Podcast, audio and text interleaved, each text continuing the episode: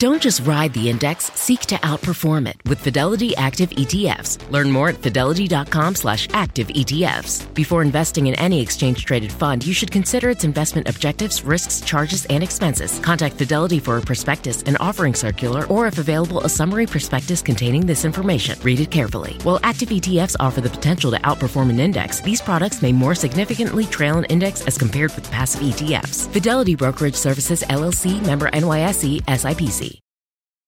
If your go to card is a debit card, Discover thinks it's time you get rewarded too. So check out Discover Cashback Debit, a game changing checking account with cash back on everyday debit card purchases. That's right, cashback isn't just for credit cards anymore. Whether it's a movie date, flea market find, or midday latte, you can start earning cash back. And there are no fees, period. Check out transaction eligibility and terms at discover.com slash cashback debit. Discover Bank member FDIC.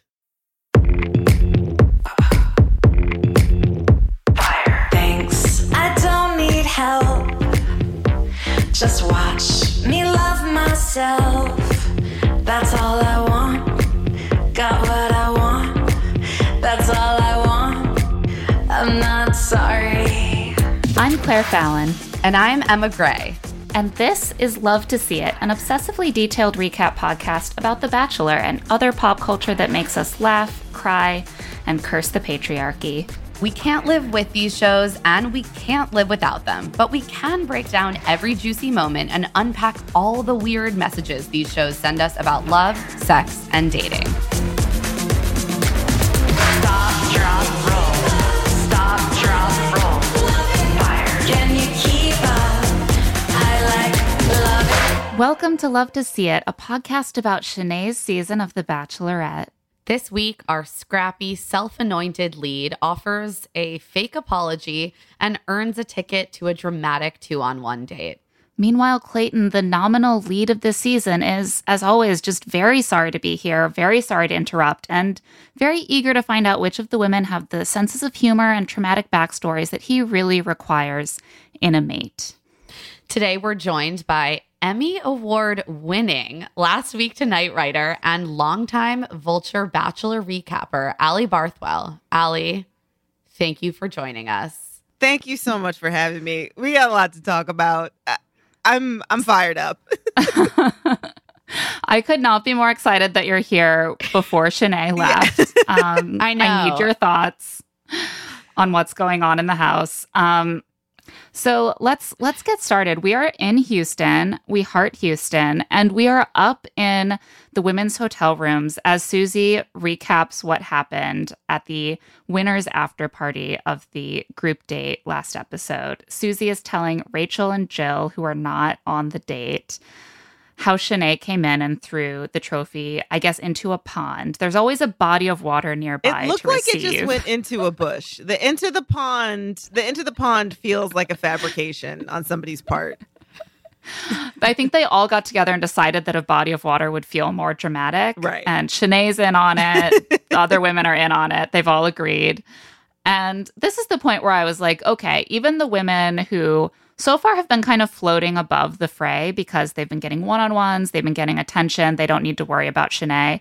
They're still totally fed up. Like Susie and Rachel are mad. Yeah. They've made Shanae the main character, and they will not concede that she's not the main character. And so as a result, like nothing is going to get solved until any one person says, I'm not going to deal with Shanae. Like that's all it takes, but they are convinced that they can like eliminate her or make her feel the consequences of her actions when that is not how you deal with someone like Shanae. Okay? How do you deal Yeah, with someone I like Shanae? know. Like I want to know. What would what would you do? You have to eat a little bit of shit and say, Shanae, we're all really sorry. We all just want to get along. And then never look at her again. Ali, I don't know if you've read Shanae's rule book, but ignoring Shanae and not being enthusiastic about her presence is bullying. I think someone just has to apologize. Someone has to apologize to her and be like, I don't mean it. Nobody means it. But we need to just diffuse her because by insisting on like going to Clayton and having all these conversations with Shanae and about Shanae. Shanae's not going to learn. Shanae has demonstrated she is not. I think you are right learn. about that. It's like trying to negotiate with a toddler. Like they're not gonna be like, "You're right, mom. I'm gonna put my shoes on. You're correct." Like that's never gonna happen. You're the adult. You take the shoe, you jam it onto their foot. You're like, you're going to daycare. I can't record my bachelor podcast. Exactly. You do what has to be done. You you can't Uh, treat this person like they're a rational, reasonable person. You just have to be like, "I'm so sorry. You're right. You're beautiful, and we all apologize and move on." I think you might be right, but I think that this is Clayton's fault because he gave the women the idea that if they brought drama to him, he would simply eliminate the person that they were complaining about because that's what he did with Shanae and Elizabeth. and unfortunately, it's not working as well when they're trying it. Uh, but I don't know. I think if Rachel and Susie uh, came to him and were like, Shanae is ruining our time in the house. I actually do think he might get rid of Shanae because he is so so. obsessed with Rachel. He's such a little dum dum. That's my other thing with this season. Clayton, they're trying to make us believe he's like a sensitive, beautiful genius that is only there to validate women's feelings and their thoughts when he's George of the Jungle. He's Like, a little just- lunkhead. He's a lunkhead. And it's like, let, I would love that. Let him be a dummy. And they're not letting him be, they're making him make decisions. And that's not his strong suit. Yeah. They're like putting him in little turtlenecks and being like, You're a poet, Clayton. Like, No. you're in charge.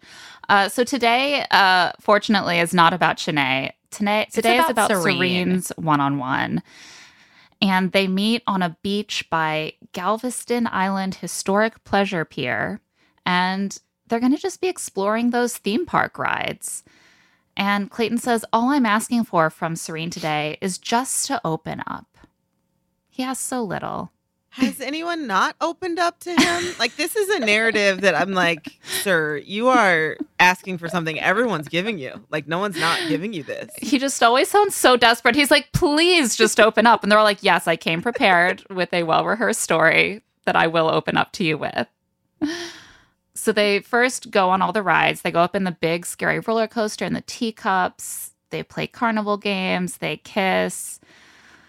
These one on one dates are like not that interesting in my opinion. No, you're like they're laughing. They're Serene's pretty. Like what really what else is there to say about this? Yeah, the deepest conversation is she's like, I would be scared that someone would throw up on the ride and it would fall on me. And he's like, "Mm, Yeah. me too. Yeah, who would like that? And they- that's that's I don't know. Do you forget that we did learn that Clayton used to work at Six Flags? I mean, he did used to work at Six Flags. Also, they they tried to like sexy role play in the ice cream. Oh. I know. That was going to be the next thing I brought That well known fantasy, the sexy ice cream scooping man. What are you in the mood for? Besides Aside me, from me. that's his only move is to say a, like a rhetorical question in a sexy voice. Like that's his only move, and to be like, "Can you tell I'm really confident? Can you tell I'm cool?" He did that on the roller coaster. I've also noticed that he brings up dancing on like every Constantly. single date. Like in this case, he's like, I used to serve ice cream at Six Flags and I could have danced, but I didn't. Now I like to dance though. And I was like, Clayton, dancing doesn't really fit in this conversation. You just wanted to talk about it. But also, it seems to be the only thing that Serene knows about him because she's like, "Oh, my understanding was that you love dancing." He's like, oh, yes, now. It seems like someone has given him a list of acceptable fun things about himself to bring up, and one of them is dancing, and the other one is saying, "Hmm, that's a lot." Whenever someone expresses an emotion to him, and it feels like he just is going through these like lines and these very scripted things about himself that he's either been told or convinced himself are interesting. And again, I just if this guy kind of just like let his guard down, was just a doof, and like just talked about working at Six Flags without having to like bring it back to one of his talking point approved phrases, I think I would probably like him a little bit more than I do. But now I'm like enraged every time he talks. because he's just a little dummy. Well, Clayton really is sticking to the script with this date, and you can tell that he's like gearing up for some sort of trauma dump. He's like, he's Oh my get- he's preparing to pull out the line that he loves most, which is, "I want to know why you are the way you are." He wants to know what makes them all tick. This conversation with Serene was, I mean, Serene started this and it was painful. She says, People often think I'm mysterious. What's something that you want to know or wonder about me? Okay, let me just say this. Someone, this, her being like, people think I'm mysterious. That means she's just black and has a face and isn't smiling at all times. Like, that's what that means. Someone saw her and was like, oh, a black woman is not smiling constantly. She must be mysterious. Like, Like I- I'm confused. I get that all the time. People would be like, there's something under the surface. Like, just the most boring white men I would date would be like, oh my God, there's so much there. I can tell. I have to Oh figure my you out. God. And I was like, Jesus. I was like, no, I'm not like a like a 16th century courtesan where I like have to hide my true self. Like I'm just a person. And so I, I think I'm noticing a- on some of these dates, these women clearly have like internalized what other people have said about them and are now trying to like pivot that into a storyline. yeah. So for Serene to be mm-hmm. like, people tell me I'm mysterious. What's something you want to know about me? It's like no one. You're absorbing that someone thinks you're mysterious. You're you don't actually like no one it, who is mysterious thinks about themselves. I am mysterious. Like that's not a thing that happens. And I think Clayton is someone who's really he wants someone to tell him here's the thing about me here's what you need to think about me and then he can be like cool this is a story that i can then like navigate Yeah. That's the fun of a relationship when you figure out that one thing that you need to know about the other person and then you never have to have a conversation yeah, that's again. it. He's like, the one bad thing has happened to each of these women. Once I understand what it is, It's hiding behind her smile. It's like a Victorian novel, but like Yeah. a bad one. I would have Um, I would have guys be like, I know the thing about you. And they be and then Oh, they would say a thing that was like true about all people. They were like, Your family's really important to you. I was like, you're like, wow. Yeah. They're like, These to men were all behaving like they're on The Bachelor. Honestly, where are you finding such amazing, eligible men? OkCupid circa 2012. Oh, that was a that was a dark landscape. All three of us, I think, were on OkCupid in 2012, and Yes. Not good. Not Not good. and Clayton responds so well to this. He's like, "Oh yes, so much mystery in you. Like I always wonder, like." What's she thinking about? Like, what's going on? I'm trying to figure out your smile. Like, is there more to that? Which, Ali, I think you really put your finger Yeah. on what's going on here. It's like, yeah, I guess there's more to it in the sense that, like, we all are more than the smile on our face. Like, Right. there are thoughts and emotions in there. Um, but there isn't any like actual mystery. He's just like, he doesn't know her that well yet. And this does turn into this weird narrative that there is a dark side to Serene. There's never been a woman on this show with a dark side. like that's never happened. you cannot Yeah. have a dark side and go on The Bachelor. unless you're like Shanae style dark side. Right. Like it's never that deep.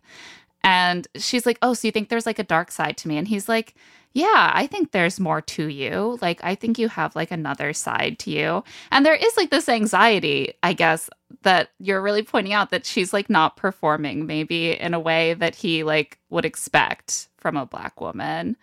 And so he's like overreading into it in some weird way. yeah, like it's very to, bizarre. Trying to analyze her, and it's like, dude, just have a conversation. You've spoken to this woman, this woman, like four times. And so they head to their night date. Serene's wearing a black dress with sparkly silver straps that was just really striking. And Clayton is wearing a knit crew neck under a blazer, which is His sort look. of par for the course. That's his look. Yeah, At least it's not a turtleneck. blazer with some sort of sweater mm-hmm. underneath. Maybe even a hoodie if he's getting crazy. and like a Chelsea boot. Like Oh, I feel yeah. like he really loves a, a little ankle boot under some jeans. just sort of like, yeah, a little bit professorial in a in a weird way. I think you're right, Ali, in that like the the styling of Clayton is doing what the show is doing, which is trying to project this layer of like authenticity and an It's like ability to be analytical. Yeah, yeah, like he- he's like a sensitive Renaissance man. he's not just a hunky sports ball player. He wears a jacket. So they sit down for their evening date. Serene's over the moon. She's like, no one has ever shut down a freaking pier for me before. That and that is like kind of still the case. She's like, it's so weird that none of the men I've dated have come along with an entire film crew and Yeah, he didn't a do that, network ma'am. TV yeah, budget. he didn't do that. Warner Brothers production did that. Like Yeah, he didn't. Do that. she's that. found her true love, and it is Warner Brothers production. it's time to go deeper. She has to tell him some things about her that have really changed her perspective. And Clayton tells her, You absolutely crushed it today. And we Great are definitely coaching heading in the right direction. We're going to be totally ready by the time it's playoffs to really take them by storm. And Serene says, I do feel like everything happens for a reason, which, like her too, it's like now it's like three people on this show who believe everything happens for a reason. And I'm getting like, it's like Kismet. Clayton must be really confused as to who is his soulmate. He's like, I thought I was looking for a woman who agrees that everything That happens, everything for, a for a reason. reason. And it turns out there's more than mm-hmm. one of them.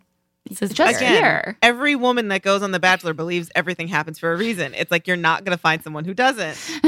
There's no one on The Bachelor set being some like, new standards. there's no one on The Bachelor being like, life is random, bad things happen to good people. I want a nihilist to go on the I think some people might think that, but they're definitely not going to say No. it on a date. It just doesn't sound, it doesn't strike the right bachelor uh, courtship note. So she brings up again that her family doesn't talk about feelings very much. And he's like, Yes, totally the same. That's so hard, except for my mom, who totally talked about feelings with me. But anyway, it's really hard. And he asks if she has walls up because she's protecting herself. And she says that she's had a lot of loss in her family recently. She lost her grandmother a few years ago, she was very close to. And then this past year, she lost her cousin, who was a year younger than her. Um, and the details are a bit murky. Serene brings up that she struggled with drugs, but that she is, she says she's at peace with what happened, but it's still very fresh and obviously very painful. And Clayton says, That's a lot. Unbelievable. Just a really sensitive response. Not even like, I'm sorry. I'm that so happened to sorry you. that, you sounds experienced that loss. That's again, I think someone told him like the here are the things that you can say. And they said being like, why don't you say something like, wow, that's a lot when someone says this to you? But he says it to everyone. It's every time he talks to someone and they ex- have some emotional experience in front of him, he goes, that's a lot. He may not do it right away, but he does it. And it's such an, and again, that's why I'm like, he's not sensitive because if you were sensitive, you would know not to say that. And it's almost like it makes me, it's infuriating because again, like he and the show is demanding that these, that these women have this emotional outpouring and then he's not prepared to handle it. He doesn't even ask like a follow up question for, for Serene or, or half of the women that tell him anything. Yeah, I think he says it must weigh on you, which sort Yes. of allows her to continue. But yeah, they are really prompted to kind of do these therapy style dumps to a person who has been given just enough media training to not say like I don't want to hear about all that, you know. and that's not really the kind of support that they need in this moment. Um, but there is a sweet, you know, moment where Serene talks about one of her favorite memories of her cousin from childhood and squishing fireflies on their faces um, to try to get their faces to glow. And she's like, it was really gross. And it does sound really gross. I mean, Yeah. yeah. I think we've all tried to take a firefly, the light up part, and put it on as like a ring or something on our. Like I think we've all tried something You're like, like, that. who among us hasn't had just a ton of firefly carcasses smeared all over our faces? I used to try to, I used to trap them in jars and then they would like Same. die very Yeah. fast. I was like, oh, I think that suffocates them. Childhood. Oops. and this Yeah. feels, uh, you know, again, I believe that she did this because that is a very relatable thing to me, and it's one of those things that my mom also talked about doing when she was a kid. So I wonder if it's like if you're out in the country, like this is sort of what my mom Yeah. didn't grow up in the country, country, but she grew up far enough from a city, and. But again, it sort of seems like this thing where sh he didn't. He was like, "I'm sure it weighs on you," and she probably knew she wanted to get to like every time I see a firefly, I think of my cousin. But it's like this is in the, the in between isn't like a cute, sweet story, like the way she tells it. So I was sort of like, oh, no one here really has like thought out how they're gonna share this information or like Clayton's not giving her what she needs to talk about it in a way that like feels, you know, that she feels safe to sort of maybe tell this because she does sort she keeps sort of hinting of like I was always the one that pushed her to do things. We were the only two girls around. Like that is where you want to like, oh, what was the relationship like? What yeah, did it dig, like? dig to in a little bit more, offer a little bit more. I think, I mean, I think this uh, just really kind of reveals the problem with the the structure of the show, right? Like we are constantly seeing women put in the position to sort of go through their script of their trauma. They've clearly thought about what they want to say and prepared it. And that doesn't necessarily mean that the lead is at all capable of engaging in any sort of real conversation. And there isn't, almost inherently, isn't a level of trust that exists before Right. this happens because it's like you might only get one date. You have to say the thing. You have to just like say your trauma in order to create a bond with the lead and the audience. and, and- saying uh, in addition to that like saying my family didn't talk about things is almost like a starter trauma like it's a beginner Yeah. trauma and you see like how well is that received like okay he he heard that he listened to it i'm going to go to my next thing because there are some people on the bachelor where my family didn't talk about things was their whole narrative. But again there's sort of it's now it's like we, we have to push past that to get to this next level of like acceptable scarier d- more affecting trauma. Ultimately this does get uh, serene the rose and they make out while standing by a sweeping view of the city and serene's like yes i am falling in love with clayton for sure. Definitely. I'm convincing myself we're falling in love. With his kind eyes. She also says he Yeah. has kind eyes. It's easy to share know. with you are because they you have welcoming kind eyes. or are they kind? He's like, yeah, welcoming eyes, and she's like, they're kind. I said they were kind, and he's like, sure, great, i've have- you. never I heard did that look at phrase him. before. I did have to look at him and be like, could I tell him something? Is that a face I could tell things to? It's funny. No. He looks like my boyfriend's younger sister's boyfriend, but like stretched out. So he looks sort of like the big boy version of, and you know, my, uh, his sister's boyfriend is like an adult man, but he, Clayton is just like the big stretched out, Stretch Armstrong version. So every time I look at him, I just see like a younger sister's boyfriend, but just big.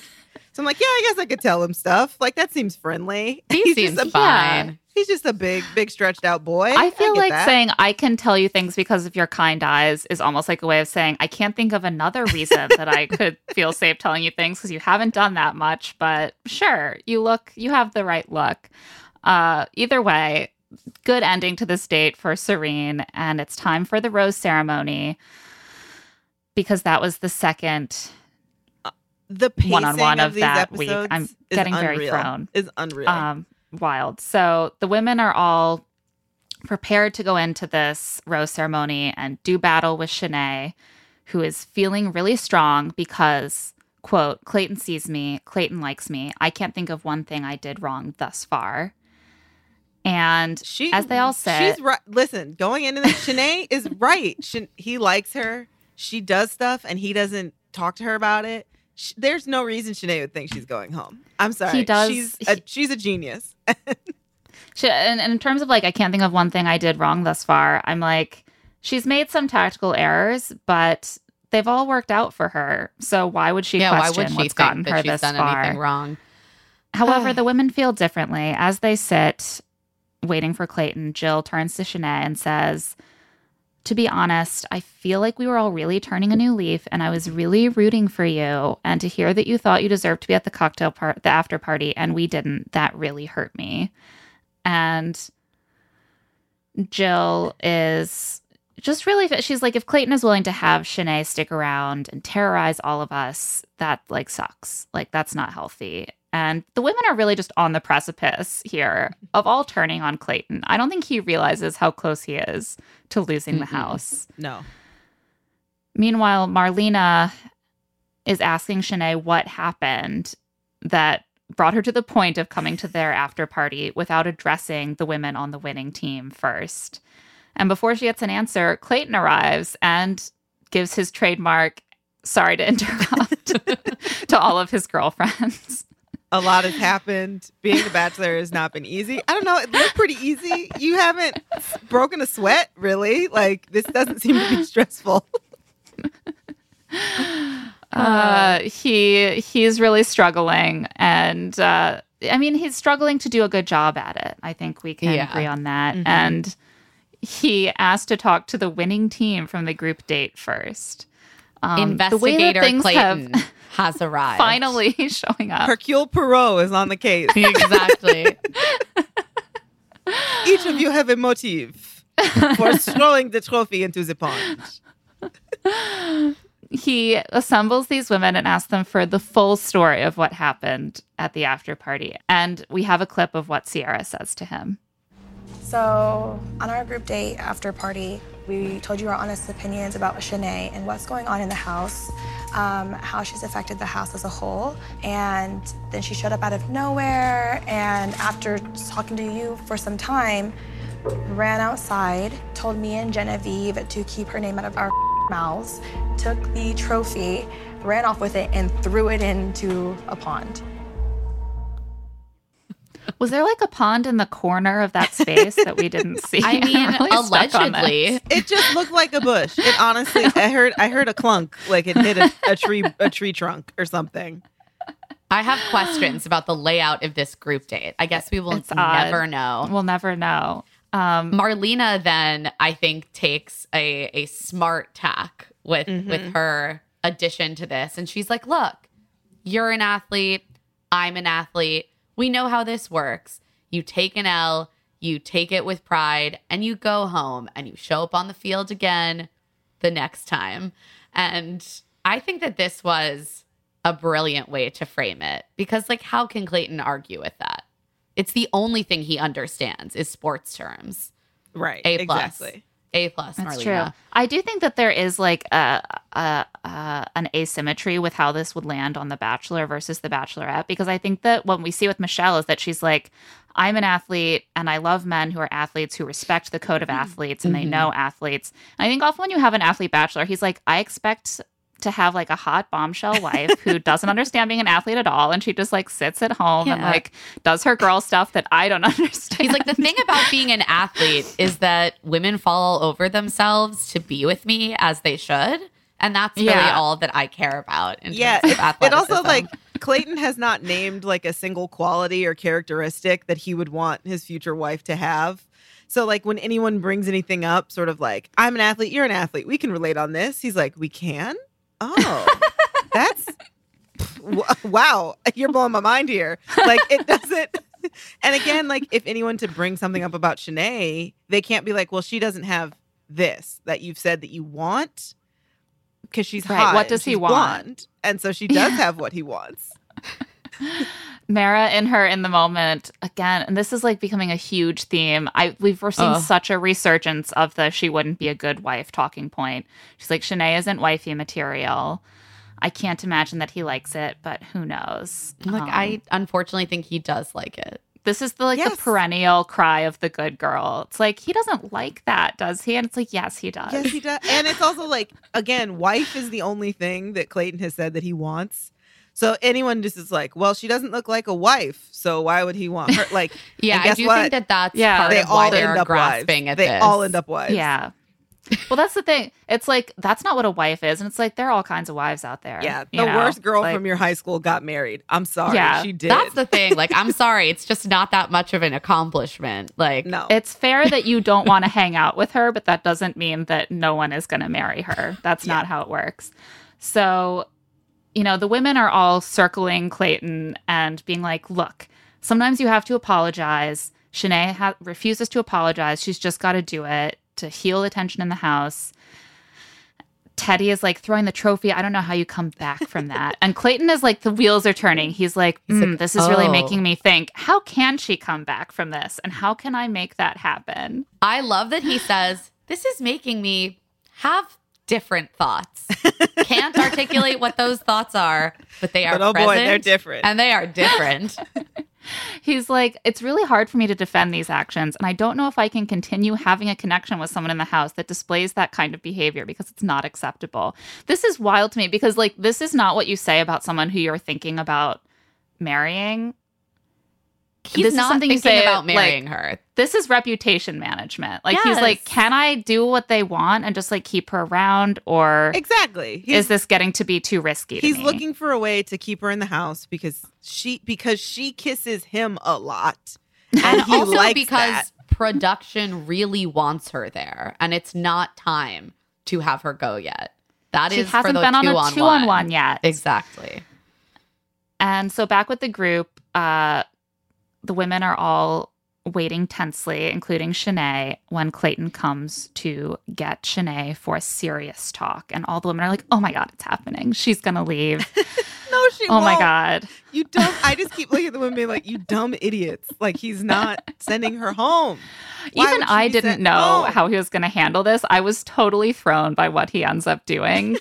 I don't know if I've ever Claire. seen this before. What?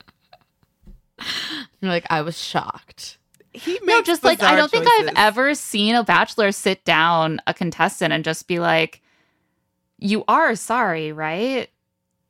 Are you going to apologize?" I think that would be a really good idea. Like he's coaching her on Oh, how yeah. to like heal Yes. this relationship in a way that I don't know if I've ever seen, or at I- least not for a while. Yeah, you could be right. I I definitely read this as like production was like, look, man, you you can't send her home yet. I see. I You think gotta- He, I think he likes she her. has to make it he- right. I think he genuinely likes her because I he think he genuinely likes- likes everyone. He likes making out with her. He likes making out with, and he doesn't want to give that up yet. Which is again, he likes her. He likes her. He wants her around. He, again, I think Clayton is probably is seems pretty insecure in his Mm. He's like very how he, insecure. how he wants to keep the women around, and it's always him asking for their validation and not sort of the other way around. So to have someone in the house who wants to make out with him, who is seeking him out, that he doesn't have to do the work that he seems to have to do with the other women to find out what their trauma is, to manage their feelings. Like Shanae is no work for him, but this now is work. So he's asking her, you need to take away the thing that makes me have to work to keep you here or justify keeping you here. And if you can do that, I will, I have no problem. That's a really good point. Shanae is doing what Cassidy did initially, which is like securing the spot by really like aggressively being like, I like you, I want to kiss you, you're my dream man. And that's the entirety of our relationship. Clayton catnip. And- And, every time she's like, I was going to say something, uh, he now he's sitting there being like, what was she going to say? Or when she was like, I was going to do, I was to do something else with our time. He's like, oh, that probably meant kisses. Like he's just a lug Well- who just wants to kiss. ultimately all we really see of the cocktail party is they have this conversation where he asks her what happened at the after party. She sort of honestly tells him what happened. And he says, I don't want the house to be hostile. You do feel that throwing the trophy, trophy in the pond was not the right thing to do because if you're not able to, I guess, apologize and this continues, I don't know how we can move forward. Do you feel apologetic because your actions are hard to defend? You and could finally, she's like, the wheels turning. She pauses. She's like, "Am I start? Yes, yes, I want I to do apologize." really want to apologize because that is Are those actions not me? No. me, not my character. So yes, apology is happening." And he's like, "Great, great, great. So happy we can move forward and continue to build this beautiful relationship in which you really prop me up and make out and she face." says, if you can accept my apology, not and the girls. She throws the and the girls on afterwards. She fully knows I have to make the the girls have to accept it just enough they can tell Clayton they accept it so I can stay around. yes. Guys, she's a Yeah. genius. She will go down as one of the best bachelor villains of all time. I don't know. Yes, I, jury's yes. still out on that. I, I think brilliant. she is just taking the path that has been laid out for her by Courtney Robertson, and I think she's going to be less successful at it. That's that's I what I know. think. I don't think I she's think such she's an great. originator. I I think I think that if Clayton were any more adept at what he was doing, she would have been gone like two episodes ago. Like she's really just like benefiting from what a mess this season is in terms of the lead's ability to suss out what's going on. and like even her facial expressions during this conversation are so transparent. Like she's like giving these little triumphant smiles when she realizes Oh yeah, that she like an keep a smile apology is her face. it's just like so obvious. She So remi- she reminds me of like darker timeline Corinne oh from yeah. Nick Viall season in that she's very clear of like I don't need to these women to like me. I just need the Bachelor to think I'm fun. And Her stick game around. Yeah. only involves the lead. That Yes. is the only audience that she And is trying to please. all it has to. That's Uh, all that it and, needs and I guess a little bit production. And it thus far it's working, but I do suspect she will flame out. So ultimately, Shanae returns to the group. Her tears have been set. She's been she's been preparing for this moment, and she's like, just like wasn't my intention to hurt any of you, and I know it's gone too far, and I said things I didn't mean, but I'm just like really sorry, and I just hope that we can all get past it.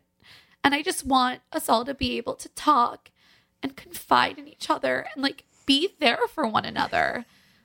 I'm truly she doesn't sorry. even go here. She also says confine in each other, and I was like, "Wow, what a what a malapropism." I want us to put each other in small pens and be confined. She would enjoy I that, actually do think. she would Yeah. enjoy that. Um, she's like, I'm truly sorry. And she sits down and Sierra pats her on the back. I mean, like, what like, are we these women supposed that. to do? Like, This was this was the mistake. This was the mistake to accept her apology. I would not. I, I even though I have already said you fake apologize to her, You, can't you don't- can't accept give her her the can't apology. accept her apology. You say I, someone did it. I think it. I forget who it was. I think it was did, Susie. Susie did a thing where she was like, I accept your apology, but she gave it conditions, which was smart. She was like, if you maintain those actions, then people will be there for you. She wasn't just like, yes, we're good. One person should have said, "What do you apologize for? Name the thing Yes. that you are apologizing for." her get she just specific. she just kept saying, "I apologize for my actions. I apologize for my words. I apologize." I, you know, But then they come off they come off as the bully. Like she's so effective at spinning people as bullies for doing much less than demanding she be specific. I think there's a way. I think there's a way to do it because again, I've mm, I've had a, a white lady try and bring this apology to me with her fake tears, and there's a way to be like, "Thank you, I heard that. What I would like to know is like what you did specifically." Because to me, a good apology is what you did specifically, the hurt that it caused, and what you're going to do in the future. And I, there were none of those. And I think if someone could have gotten her to commit to one of those things, to be like, what are you going to do in the future, like specifically? Because now you have a concrete thing that if you need to take it to Clayton again, you can be like, she told us she was never going to call anyone a bitch, and she just called me a bitch.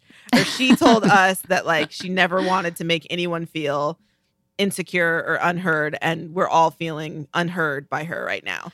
I think you're Yeah. right.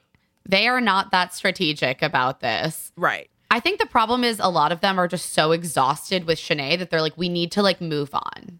Yeah. The only other thing we see from this cocktail party is Shanae post apology returning to Clayton tear free and being like, I did apologize to the girls and it really went well and I'm so happy. And then they make out. And I'm like, did he do anything other than coach Shanae to apologize and then reward her with a makeout during this cocktail party? Because then it's over. That's the end of the cocktail party. We don't see him talk to anyone else one on one, I don't think. Meanwhile, in Shanae's in the moment, I think we have a clip of what she says about this apology. That was the hardest thing I've ever had to do in my entire life. Apologize to people that I wasn't sorry for. I'm not a sorry host. You mean I need an Oscar award for that performance. She also said she wants an Emmy and a Golden Globe, and I was like, I Yeah. will, I'll be damned, bitch, if that's all it takes. Like, you will not be sharing that honor with me, ma'am. I mean, she shouldn't have to compete for any of these things. She's a hot blonde bombshell. They should all just be given to her. She really said the quiet Clayton. part out loud. She was like, I am white and blonde. What Yes. else do I need? And I'm like, unfortunately, you're not wrong in this case. she's someone again like she's probably never used to having to compete for a guy. And if she does, she wins so easily. And so it's like she would be better as the bachelorette. She wouldn't be good or nice or kind, but it would just be like less mess. Or she would be better in paradise where she has like multiple options where she can like sit back. Oh, she and let will people come to she her. She will be there in Yeah. paradise. But it, I mean, they're like Krystal from whoever season that was. Arie. Arie, she was a nightmare in the house, but you put her on Paradise and she was the most chill. Like, I don't need to talk to anybody. I'm just going to wait for the men to approach me. And it's like, that is a, a, I mean, you know, pretty privilege What happened with- Victoria too. That like she was like, I'm gonna wait for men to approach me. It just didn't work for back. her. It and just no one didn't work. approached her. It didn't work. But I Um, think, yeah, it's like she's, this is just the type of person that should not be in this setting and knows that they shouldn't be because of how they date in the past and how being a pretty white lady gets them what they want. And if they can turn their tears on and off, gets them what they want. Yeah, and makes it a miserable experience for everyone. And with that, the cocktail party is over. We're going to take a quick break, and we'll be right back with the rose ceremony. Can you keep up? If you're a wine lover, here's a little secret. There is a personalized wine club that has amazing wines and exclusive perks. It's called First Leaf. As a First Leaf member, you get to discover new wines you're guaranteed to enjoy. To start, you just answer a few questions on their website about what flavors you like, how often you drink wine, and if you prefer red, white, or rosé. As always, I love a quiz. and based on the answers that you give, First Leaf curates a really amazing selection of wines just for you. Later, when you rate those wines, your wine selection gets even more tailored. Choose when the wine is delivered and how often to get new assortments of wine. If you want wine pairing advice or to talk about the wines in your box, you can always speak with one of their First Leaf experts. As someone who loves wine but really doesn't know much about why I like certain bottles and what it goes with, this is such an incredible way to get to know your own taste in wine better. I know. I totally agree. I got to try the Chenin Blanc from South Africa that is part of First Leaf's premium wines collection. And it was so good. And it was not something that I would have necessarily picked out myself. A quiz and good wine. I mean, everyone's winning here. Join the club today and discover new wines you'll love with First Leaf. Go to tryfirstleaf.com slash LTSI to get your first box. That's T-R-Y firstleaf.com slash LTSI. tryfirstleaf.com slash LTSI. I am someone who is perpetually facing the issue of my closet is messy and full, and yet I feel like I have nothing to wear. Mhm. But Quince has been an absolute game changer for my style. Same. If I really need a new luxury basic, I know where I'm going to find one that is going to fit the bill, work for a lot of different occasions and styles. And I'm also going to stay on budget, which is a huge plus. They have items like 100% Mongolian cashmere sweaters for just $50, organic cotton sweaters, washable silk tops, and timeless 14 karat gold jewelry. The best part is that all Quince items are priced 50 to 80% less than similar brands. And by partnering directly with top factories, Quince cuts out the cost of the middleman and passing uh, and passes the savings on to us. Quince only works with factories that use safe, ethical, and responsible manufacturing practices and premium fabrics and finishes. I love Quince for their wardrobe basics. Like I have a really amazing leather blazer from Quince, but I also have gotten really into like their luggage and travel accessories. I just purchased an incredible like neoprene weekender bag and it is such high quality. The color is beautiful and I spent about half as much as I would have spent on a very similar product from a fancier brand name. Indulge in affordable luxury. Go to quince.com slash LTSI for free shipping on your order and 365 day returns. That's Q-U-I-N-C-E dot com slash LTSI to get free shipping and 365 day returns. Quince.com slash LTSI. Anyone who's been listening to this podcast for a while or even not that long knows that we love Article. I mean, honestly, I'm looking around my home right now. Coffee tables from Article, that lovely chair out on my deck, Article, our big console, article. I'm my bed frame article. This is an article household. It is. And it's, I mean, it was an inspiration to me. We finally got our first article piece of furniture recently, our new couch. And my husband and I are both constantly just like, how did we live before this couch? This is such an improvement over what we had before. It's so comfortable. It just seems to get more comfortable every day. I mean, it's the couch you dream of. And the reason that we have both been able to find ideal furniture on Article is because Article believes in delightful design for every home. And thanks to their online only model, they have some really delightful prices too. Their curated assortment of mid century modern, coastal, industrial, Scandi, and boho designs makes furniture shopping simple. And their team of designers are all about finding that perfect balance between style, quality, and price because we all want the best of all of those three things united in one piece of furniture, right? Plus, they're dedicated to thoughtful craftsmanship that stands the test of time and, you know, looks good doing it. Article is offering our listeners $50 off your first purchase of $100 or more. To claim, visit article.com slash LTSI, and the discount will be automatically applied at checkout. That's article.com slash LTSI for $50 off your first purchase of $100 or more. And we're back, and it is finally time for the rose ceremony.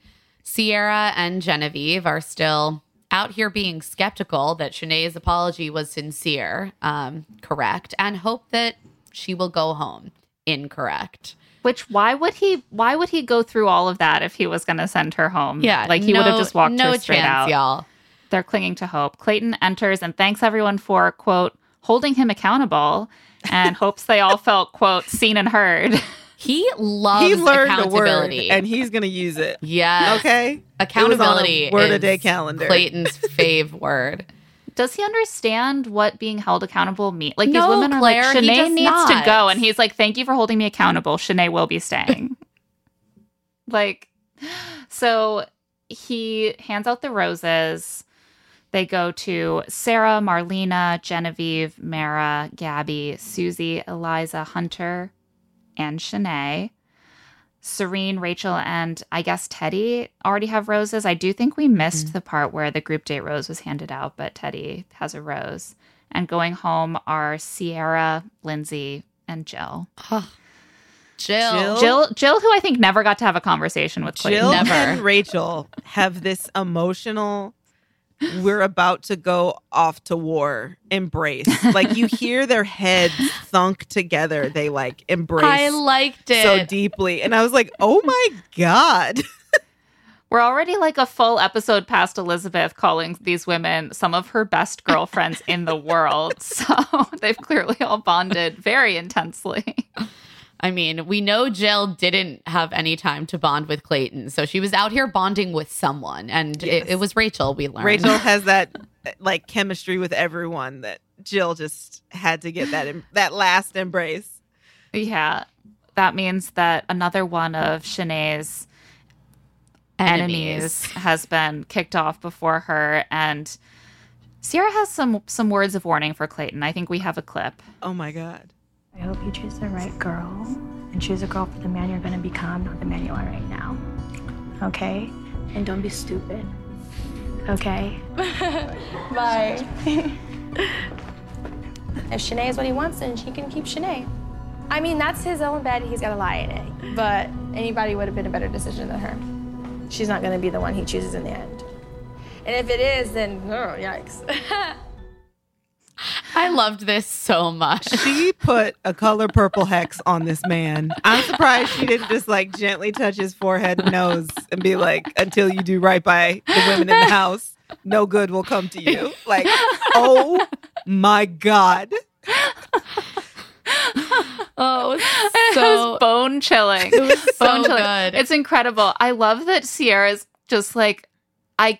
What am I gonna cry? Like this man is garbage. Like, I, how could I want someone who would make these choices? She's like, he obviously has pretty bad taste.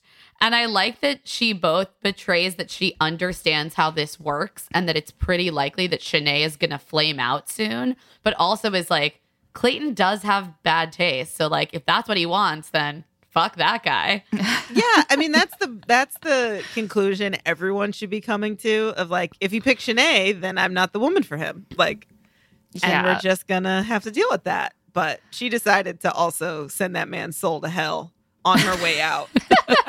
Oh, I respected it so much. Oh, like so powerful. Sierra, I love you. Uh, I think that's my favorite Sierra moment from this whole season. Um, So so Shanae is feeling her power. She's like, holy shit, I just sent another bitch home, sent home two girls back to back. Everyone better be scared. And they are. And I think she's that's pretty not clear. wrong to feel this way. Yeah. Either. And they're Like- all, they all are terrified, and I do think they should be. So everyone knows what's going on except Clayton. Clayton, meanwhile, tells the remaining women that they're finally going international to Toronto. Girl, so not that's a bus ride. That's not it's just international. it's like a little hop over. Uh, I can always, I can always tell who hasn't spent time in Canada by how much they emphasize Toronto, because no one who's spent any time in Toronto says Toronto. it reminds me of the Clayton thing, like how some of the women really emphasize the T in his name in a way that feels really unnatural, but to- as if to show that they like value it and think it's precious. it's like Clayton is taking me to Toronto. And these are very precious things that must have the T's fully, crisply articulated because I would never want to disrespect them. Uh, Clayton has never been to Toronto, and you can you can definitely tell. Um, but he's ready to fall in love there because the air is crisp, and he does think he could fall in love with multiple women. it- one, he's setting himself up to fall in love with multiple. He almost wants it to happen. He's like, "Well, wouldn't that be fun? But the other thing, doesn't he say we're at the halfway point or we're almost at the halfway point at some point in this episode? Maybe it's going Maybe. into the two on one, but he, I think at some point he says, like, we're almost halfway there. And I was like, what? I have. I- I feel no front runners. I don't know what he wants or what he's looking for. I barely know any of these women. And I was like, we're already on our first international trip. This is bonkers. I do feel like I definitely think he's picking Rachel, but I nevertheless don't feel like I have a good sense of Rachel or their relationship. Just that I feel sure that he's picking her. What don't you understand? I'm just so glad that they found each other. It's so beautiful. um, because they have, ju- it's just like, yeah, I just feel that he senses overpowering physical chemistry with her, and that's Yes. going to be all that it That's going to be enough to get her all the way to the finish line. And no one is trying to get her sent home or saying that she threw trophies in the bushes, so, the pond. Sorry. Yeah. Um, so the women crowd into the hotel. They're staying in the penthouse. They're like selling this hotel so hard. It's luxury, it's sexy, it's dope. They're flopping on the beds. Every season, I feel like they get more excited to showcase how well they would be able to do an Instagram story about some sort of tourist destination. That hotel did look very nice. That was It one where I was like, they have a lot of space that I really appreciated. yeah, it's like a full like top floor suite. They have a nice large like sort of living area, very sleek, sort of like modern meets art deco via West Elm sort of aesthetic. And the first date card arrives. Gabby, love is on the horizon. Everyone is very supportive of Gabby, and she's like, Thank you for being happy for me. And Shanae is fed up with this. I'm just going to say it, it's virtue signaling. And I think we have a clip of what Shanae says. hearing how happy they are for other people. Like they're so like, yay! And I'm like, what about you? Like, if you're happy for everyone else, then please go home so I can get to know Clayton. You're gonna hate me. I don't. Oh, you agree? I don't disagree because I think it's gone the like we're happy for each other. We want to be friends. I think people also know of like that's how you stick around in like Bachelor Nation is if you know you have a group of girlfriends, whatever.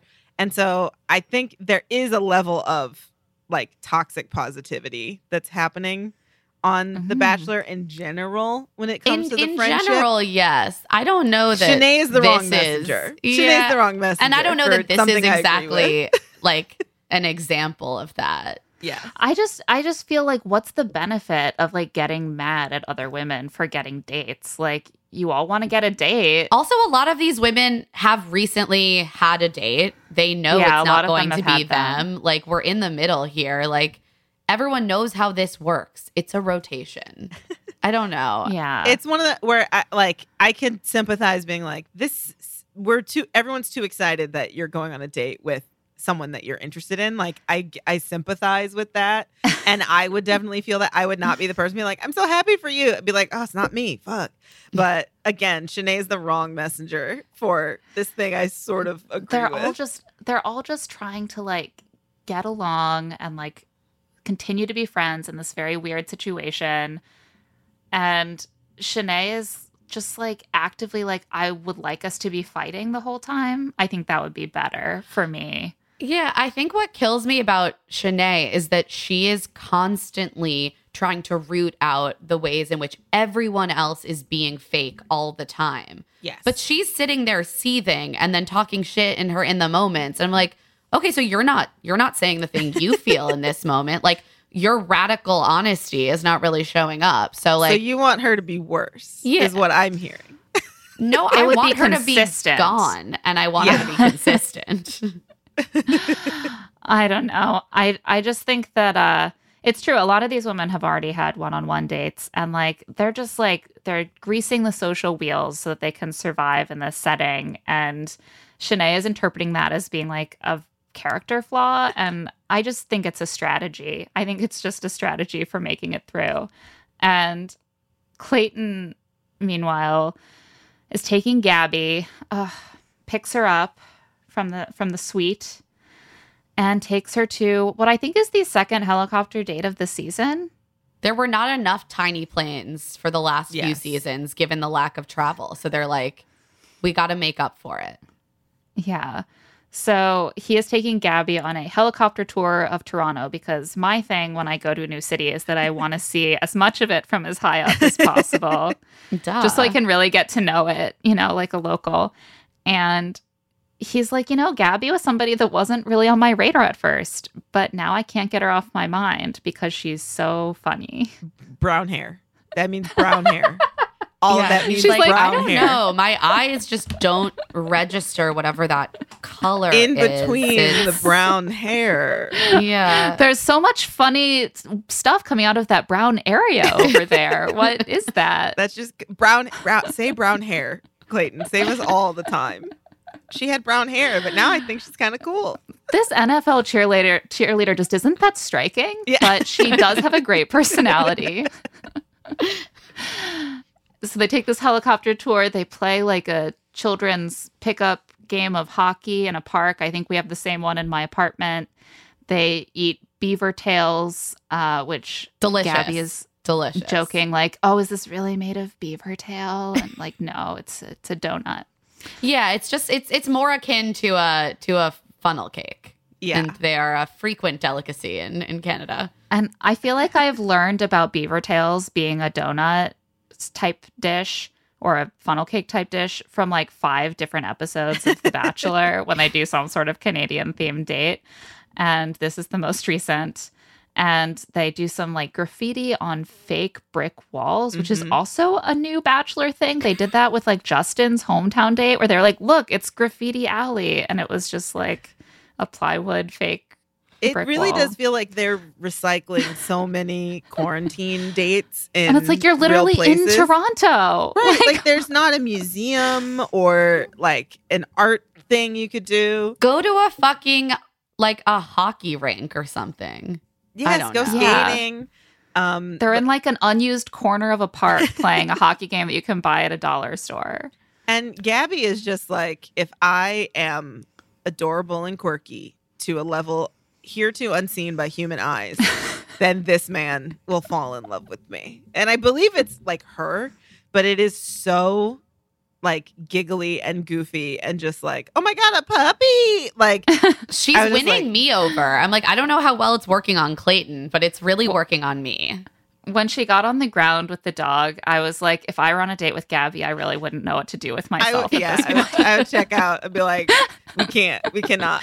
We draw like the you line. seem like a lot of fun, but I I need to go somewhere else right now. I was concerned. I was like, that sidewalk Didn't very look dirty. comfortable. I That's the don't thing. I'm like, did you really want to? Like, did you really want to roll on the sidewalk? I don't know. Um, she's game. She's committed. She's like, this is, and she. It's like she can tell that Clayton is into her because of her personality. That she's like, I really have to dial it up as high as it can go.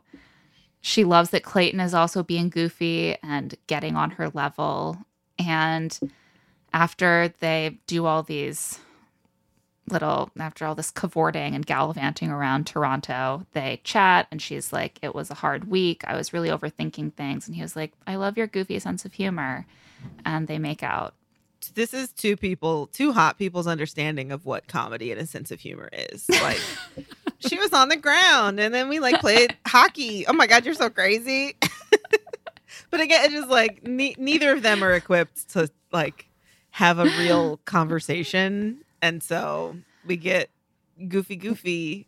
Real conversation is for the night date. That's for and I think you're going to Yeah. be really Are you- impressed with what happens. Because it's time for Clayton to get to know the deeper side of Gabby that's gone through a lot.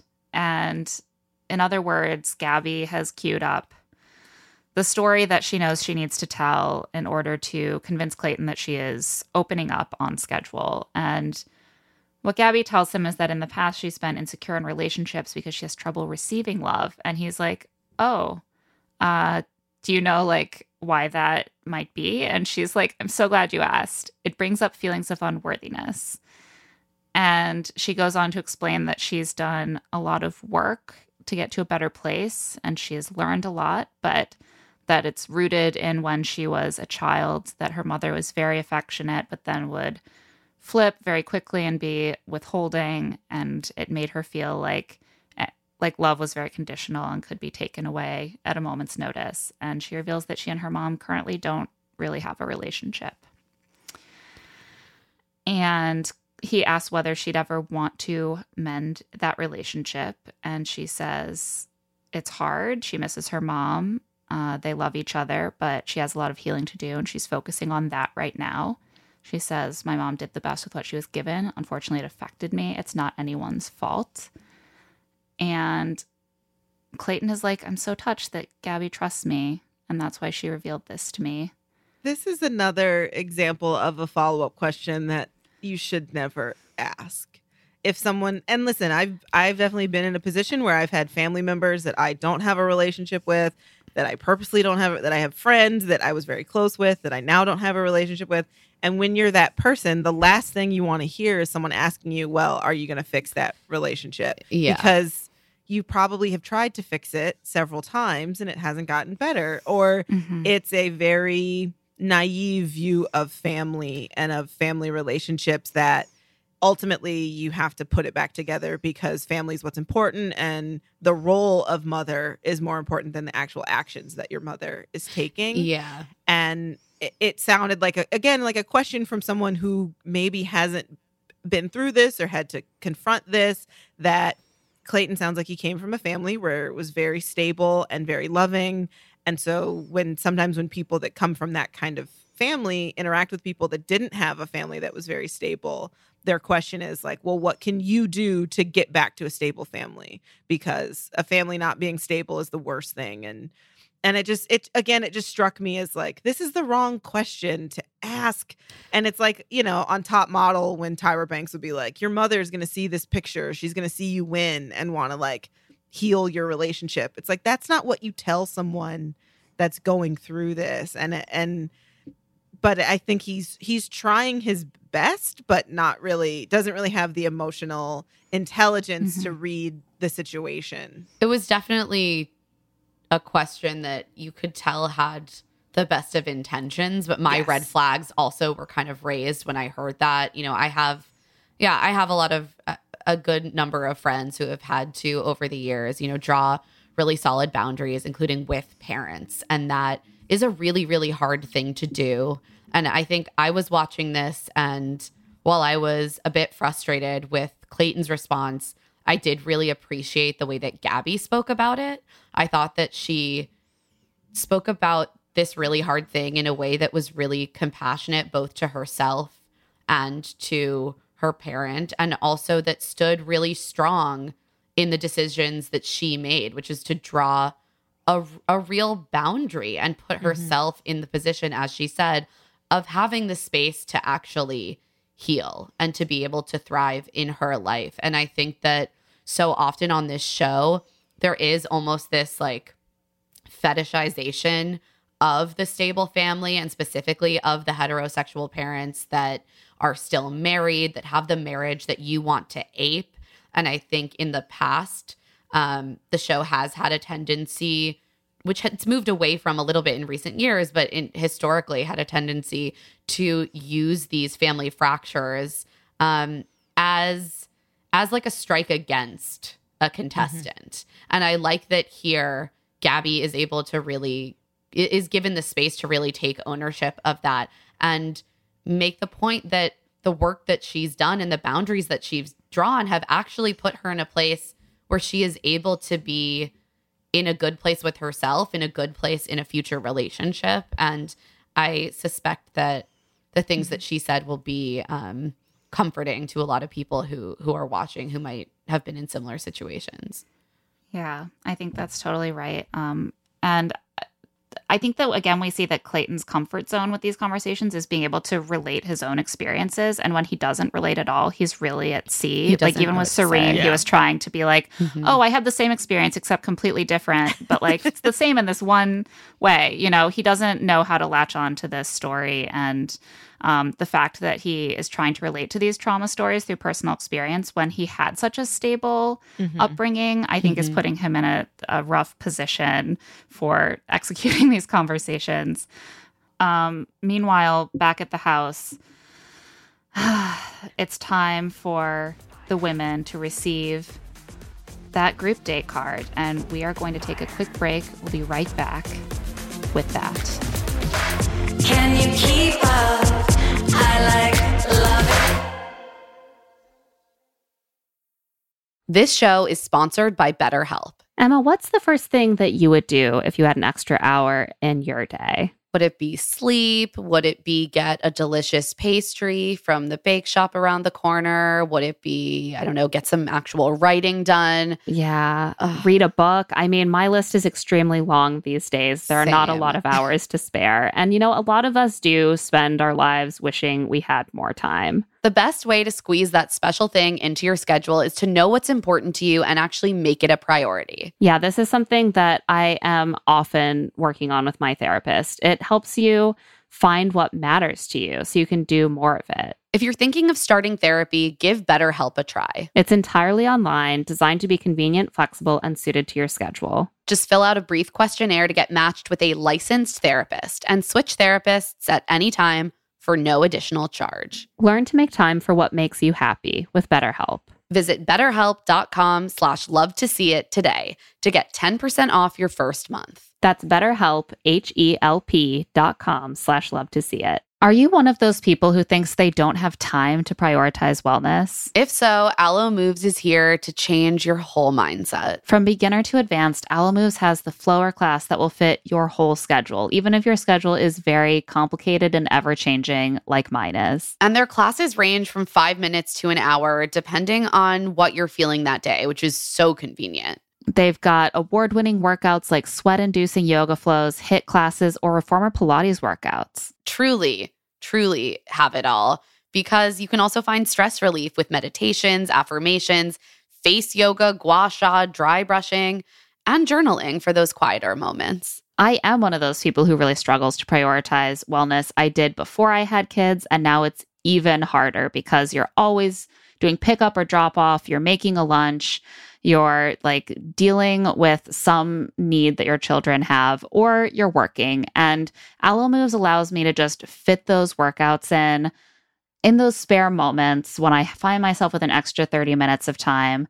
I can do a yoga class, I can do something that gets my heart rate up, and it really works with my lifestyle. So unlock your personal wellness routine with Alo Moves. Go to alomoves.com now and use code LTSI20 for an exclusive 30-day free trial and enjoy 20% off an annual membership. That's alomoves.com code LTSI20. alomoves.com code LTSI20.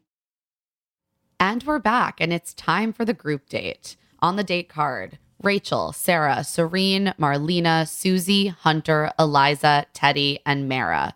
Can you take the heat? And this, of course, means, as Genevieve whispers, it's a two on one. It's a Genevieve. fucking two on one. It's a fucking two on one. Genevieve. Genevieve is a student of the show. Yeah, I know. I actually appreciate how openly she's just like, God damn it, I know what this means. She's like, it's a two on one. That means one of us definitely goes. Maybe both Maybe of us. Maybe both There of are us. no rules, She's except we both can't come back. yeah. She's like, I've seen this play out a million She's times. like, I know this isn't going to ultimately end that well for me. If I make it through this, I'll probably go home soon. God damn it. Okay, Yeah. whatever.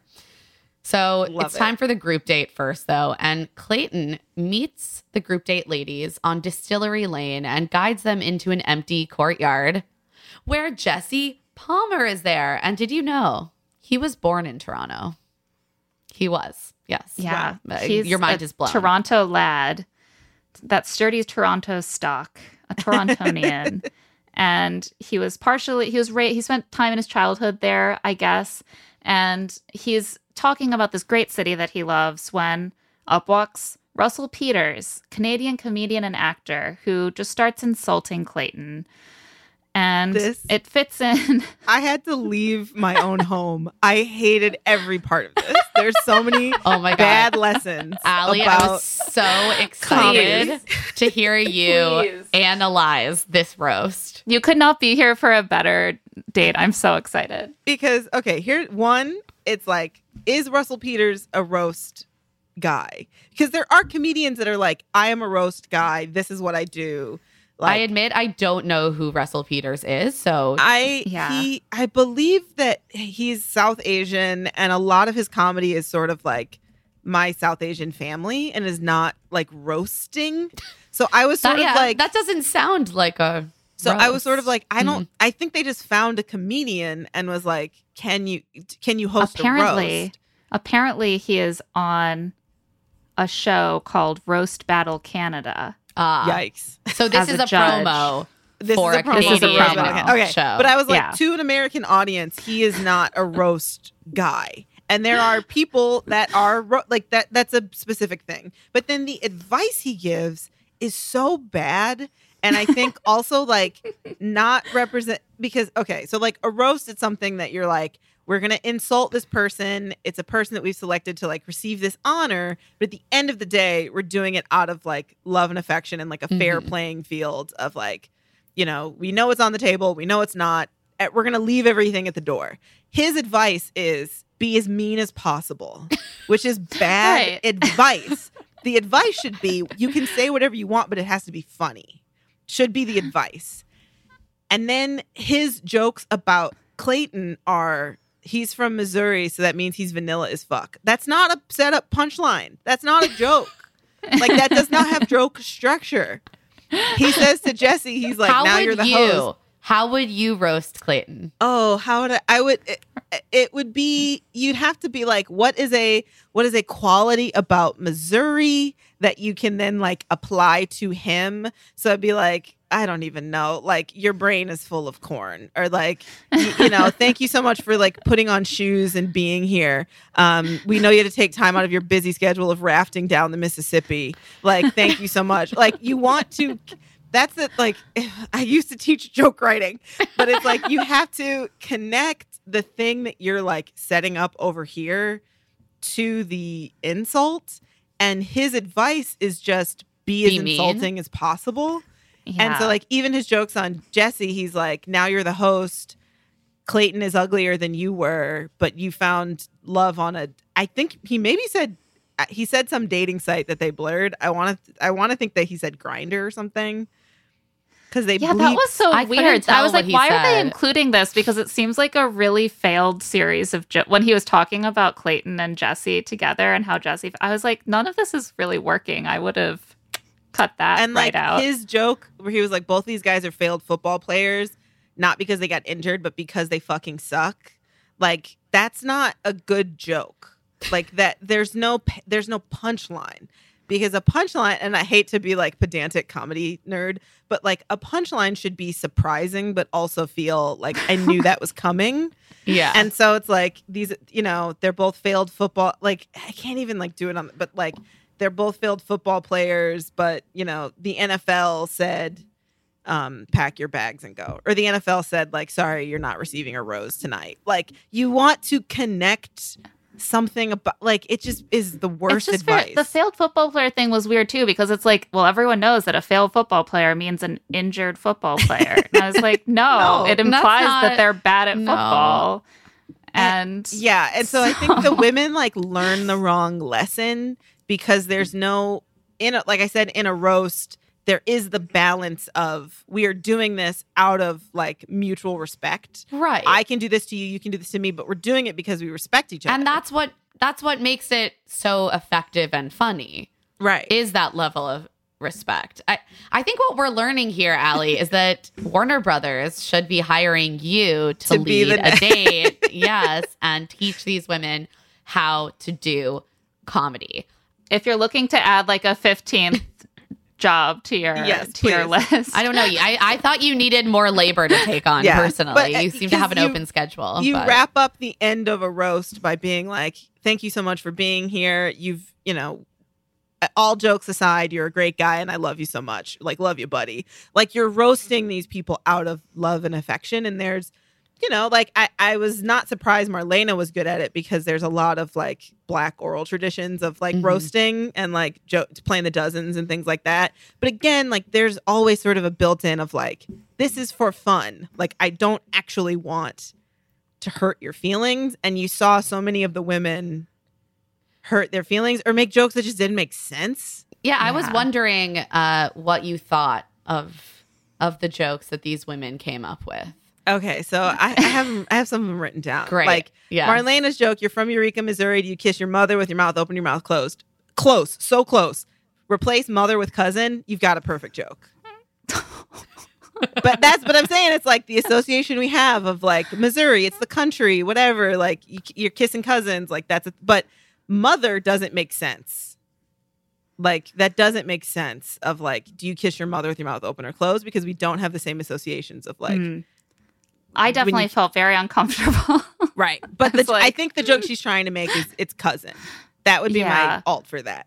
Um Hunter has IBS, so much like her so much like her personality, her life is shitty or her day is shitty. That's a joke. That's a setup and a punchline. That was an actual joke. That's It an wa- actual joke. And Hunter seemed to take it like we're friends. This is Yes. funny. I talked to you she about was my like, IBS. I'm glad I told you about my IBS so that it could be on national television. She says, Shanae, you're like a herpes outbreak. No matter how hard you try, she keeps coming back and lasting longer. I don't know if we need to make fun of herpes, but again, it's like that's a setup and a punchline. Shanae is like this thing because this other thing over here. Yeah, I thought that this the structure was yeah, there, but Marlena's Marlena's jokes were a lot like that where I was like, I don't know about the content of these jokes, but the structure is on point. Like Right. she knows how to put together the yeah, I was like, Marlena knows how to do this to an extent. We didn't perhaps need to stigmatize herpes Right. more than it already is, or but Missouri. but the or Missouri, matter. but the structure is there. I would say jokes are music and math. Like once you get the rhythm and once you know what words you end on, like how to put it together, then you can do it. Um, I need to take a class now. I'm I'm getting really into this. and then Clayton saying, "I kiss." For the record, I kiss my mom with my mouth closed. What are you doing, buddy? Don't. What are you talking about? Uh, because what you say is, I kiss her on the cheek. Like I don't kiss her on the mouth. That's how you square that circle. Um, Eliza says to Clayton, "You obviously have a dump truck ass," which is just bizarre in its own. Um, so why haven't you taken the trash out yet? It's like, okay, that's a joke. Like that's a joke. You Yeah. know, yeah. I they're- all the women are trash. What can I say about Clayton that will set up the association with trash? Like fair. That one that one worked for me. It was Yep. Um Rachel showed up on night one with a woman in her 70s. Mara, thank you for still being here. That's a joke. That's a that was like that was joke. That was that was the- actually okay. really funny. So That's a we clean have joke. we have a clip of I think Sarah's series of jokes because I thought the first one worked and then Mhm. it went a little bit downhill. We have a clip. Mara introduces herself as Mara, like marinara sauce. And she likes to say she's so saucy, but it's only because she hydrates with tequila, like most cougars do. Not a joke. Not a joke. Not yeah. and just kind of like rude. I don't. It's just kind of like an insult. Um, she goes really hard on Mara being 32 when like Clayton is in his late 20s. Sarah Clayton is closer in age to her Yeah. than she he is to Sarah, who is 23. And then Mara reciprocates, which I, I thought that Mara's first joke actually was pretty good too, which is like, oh, Sarah came back from her one on one acting like she was already engaged. And yeah, if I were 13, I would probably feel that way about my first date too. I thought that one was decent, solid. Again, and also maybe the lesson here is also like you make your one good joke, you then don't follow it up with With all of your shitty drafts. jokes that like essentially say the same thing. You have to edit. Edit yourself. Um, Everyone needs an editor. And then she goes, uh, Clayton, if you ever need a babysitter, if you pick Sarah, if you ever need a babysitter, I got you. Just like, okay. It sounds like a joke. Maybe isn't actually a joke. That's the other thing. Sometimes something can sound like a joke and not actually be a joke. And but then she said, Go home, you desperate bitch, which is like not the vibe. Yeah, that was. I was like, is that still about Sarah or is that weirdly cut together? Because if it was about Shanae, the tone also almost could make sense, but still very weird. yeah, what what I took away is I was like, oh, Sarah and Mara hate each other. Yeah, it because- really felt yeah, that and way. And again, the like she hydrates Uh, with tequila like cougars do. Like that's only a joke because it has the word cougar in it. It doesn't. There's That's that's not a joke. that's like not a thing. I was that's like, that's not like a thing. I have heard a lot of like bad commentary and jokes about Yes. cougars, and none of them have ever involved tequila. So I don't know what that reference was. No, Sarah was like the one thing I need to drive home about. Mara is she's old, and that's bad. She's old and she drinks a lot of tequila, and I'm going to connect those in some way that won't make a lot of sense except in my head. Uh, but Susie decides to essentially do what could have happened at the end of this of, of each of their roasts by grabbing Clayton first, preparing a stand mic, and standing up to share with him solo what she likes about him lacking a bit of the humor. It's just like, I like your smile. I like your dimples. I like your compassion. And then she's like, curtsy. Thank you very much. That is my list He of things loves- I like was about you. really, really channeling her pageant days in this. Like I felt like she was just asked, like, "Do you love the world?" The thing I love and she was like, the "Yes." most about the world is the peace and also the peace that's possible and the dimples on Dimples. America. And if you think about it, the the children are the dimples of America. So I love the children. Thank you. Oh my God. Ali, that is like so true, though. The children are the dimples of America. Uh, Clayton sits down with Marlena and is like, You did even better this week than last week. You have a future in stand up, a past in Olympics, a future in stand up. You, you can do it all. Marlena is falling into the trap where she thinks performance at the activity of the date should equal getting the group date rose. And it's like know, she makes is me seems very cool and like has a good head on her shoulders and is able to communicate very well about what she wants in a relationship, but she's like missing that part of the equation that it's not if you won the football game or if you had the funniest jokes, you get the rose. And it, I can see her like crumbling under that realization. Yeah. It must be so hard to just keep going into these activities and being like, I'm so much better than everyone else. And yet I'm not getting picked. Like it, it's got to fuck with like, but she's she's getting seduced by that instead of Which I think is very, very easy to do. Mm. Yeah. Also, they've been in this environment for a long time now. Clayton is the only thing that they can really think about, talk about, lust after. And so I think your your worth starts to get kind of wrapped up in his approval. And she's like, I did it. I did the thing. You asked me to do the thing, and I did it. And yet, oh, I'm oh, I'm not blonde like Rachel. So I guess I won't be getting the rose. Yeah. My boyfriend keeps pointing out the only thing Clayton says to anyone is, wow, we have a really strong connection.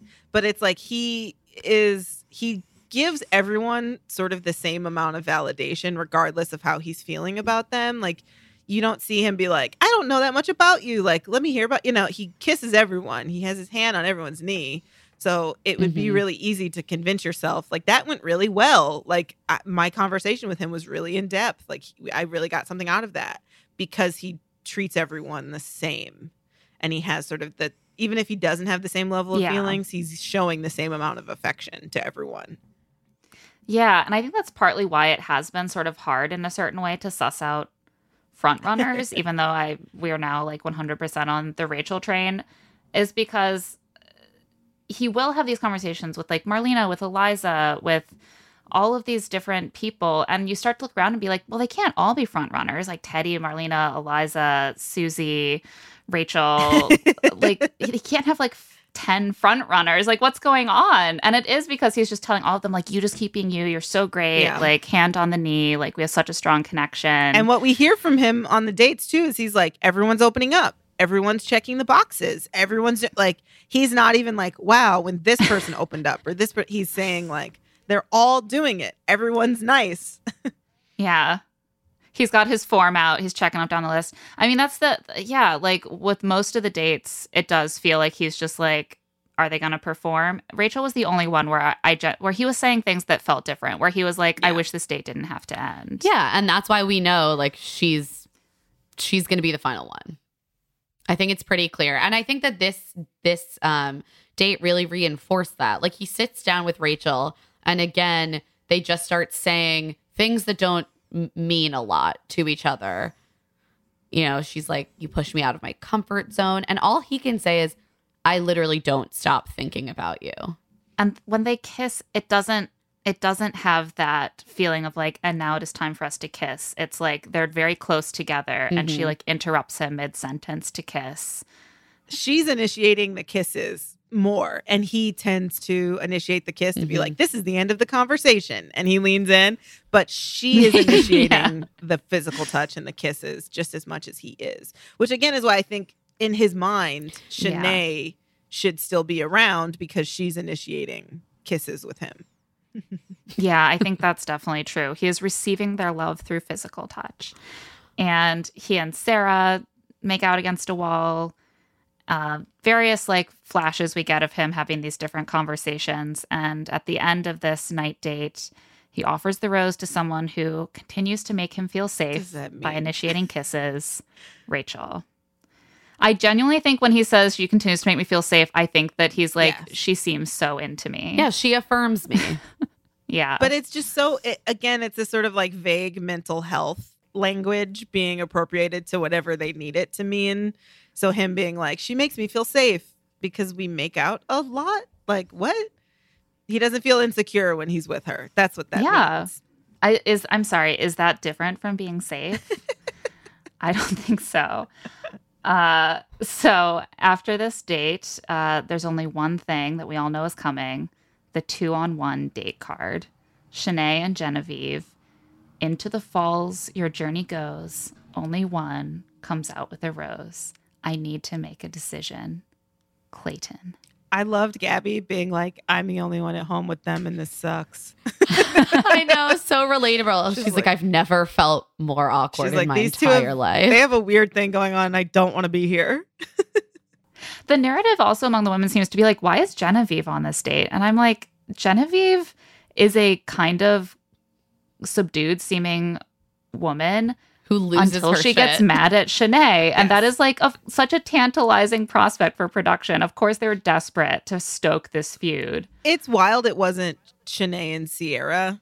Like that to me like makes sense because you can have because Sierra and Genevieve are the two that she like over that Shanae overheard plotting about her with Gabby. Mhm. So it was gonna be one of those two, but it's like if it was me if I was production and I was putting on my evil hat, I'd put make it Sierra. I my two thoughts are Clayton wasn't willing to keep Sierra given that he had to let a certain number of women go and he was like more interested in keeping Genevieve and they were like sure that works or they having taken on board a lot of criticism about their handling of race in the last few years were like Yeah. we don't want to pit a black woman against a blonde woman. Yeah. that that was my read is that like so often on these two on ones in the last few years we have had a blonde white villain facing off with a woman of color, and I think like they Or a just man of eliminate color, Yeah. Kenny. or a man of color. I think Yeah. they um they eliminate some of that by going with Genevieve. Yeah, I th- I just think that Sierra had the she Sierra's probably gonna would have given them what they wanted because Sierra seemed a little more willing to like go at Shanae and Genevieve. I think has Genevieve toned is it down crumbling. in the last. Yeah, Genevieve Yeah. has toned I, it Genevieve down. is nervous, and also Genevieve understands the show, so she's like, "This is not going to be good for me." And she she even says when they when they realize that they're going to Niagara Falls, she's like, she says out loud to Gabby and Shanae, she's like, "Oh, I'm gonna get dumped in the river." She's Yeah. like, "I'm gonna get left there. Like I'm going home." Yeah. She's like, they're gonna put me in a little boat and I'll be bobbing around under the falls watching like, them leave. Shanae keeps being like, "This could be fun. I might have a good time."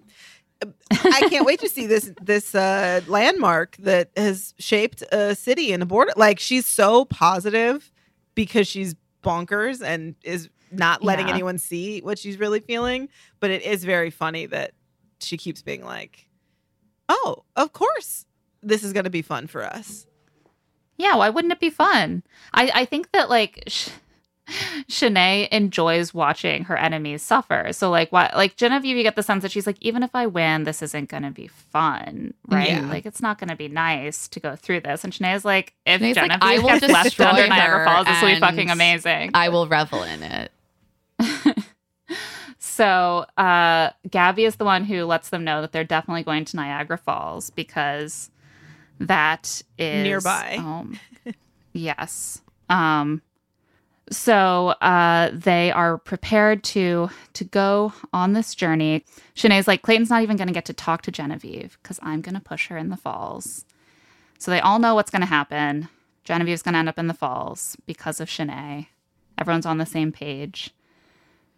Shanae actually outlines her plan going in. She's like, I'm going to go in. This is a great plan, by the way. Go in thinking is that it's smart. a one on one, plan everything I'm going to say to him, write it down, rehearse it with Genevieve, smile and be fake until she's gone. Brilliant. That's like Brilliant. a golden two on one Yeah, strategy. it's a good strategy. I'm telling you, Shanae, she's got some. She's got something. It's toxic, and I don't want to be around it. But boy, does she have it. I just feel like she would have she would have flamed out by now if Clayton weren't so incompetent. Um she's getting like that bump. She's getting a bump, but she has a really good plan for this and I'm curious to see how it plays out. I think we have a clip of of her discussing her confidence. I'm feeling good. I really am. I've sent two girls home so far, and hopefully this is the third. I'm confident. I'm ready. She's like, I'm ready for the game.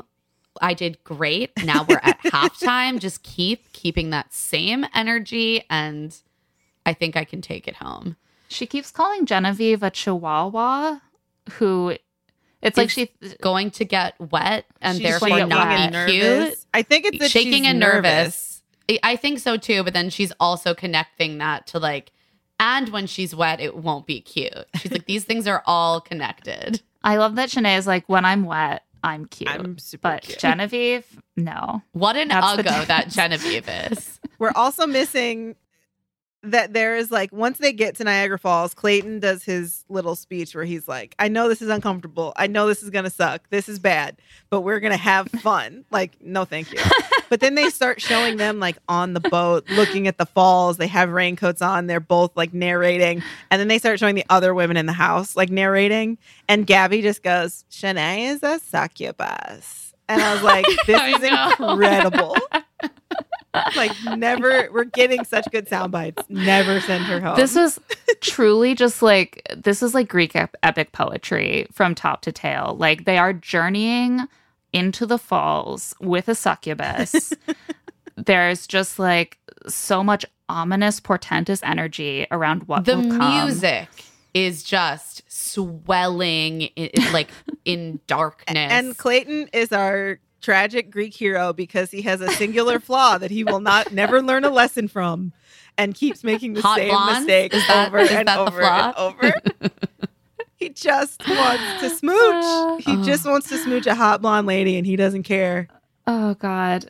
The women are all talking back at the house about this date. This is like a a big moment for all of them because they've been trying to get rid of Shanae forever and he keeps finding ways to keep her.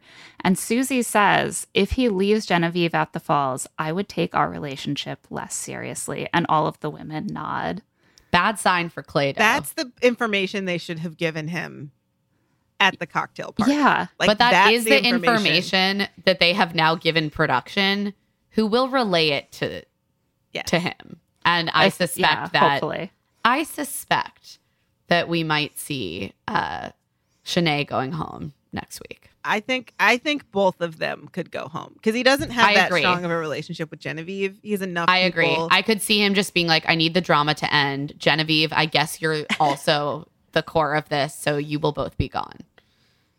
I think Genevieve is really wise to keep remembering that they could both be gone at the end of this. And I I have a I have a bad feeling and that in the I don't know if we talk that will be about the the, preview, but there's a moment in the preview where Clayton says, "Genevieve, are you an actress and are you lying to me?" So Shanae Yes. is effectively getting her talking points in there. Shanae is good at this. This is where Shanae is going to shine. But so, like, how can Clayton be so bad at this that like Shanae is constantly at the center of drama? She's admitted that she like shouted insults at them and like threw their trophy in a pond. She had to apologize, and that once again he is taking her word over all of these other women that he claims to like and be interested in. Like, how can he be? How can he not start to be like?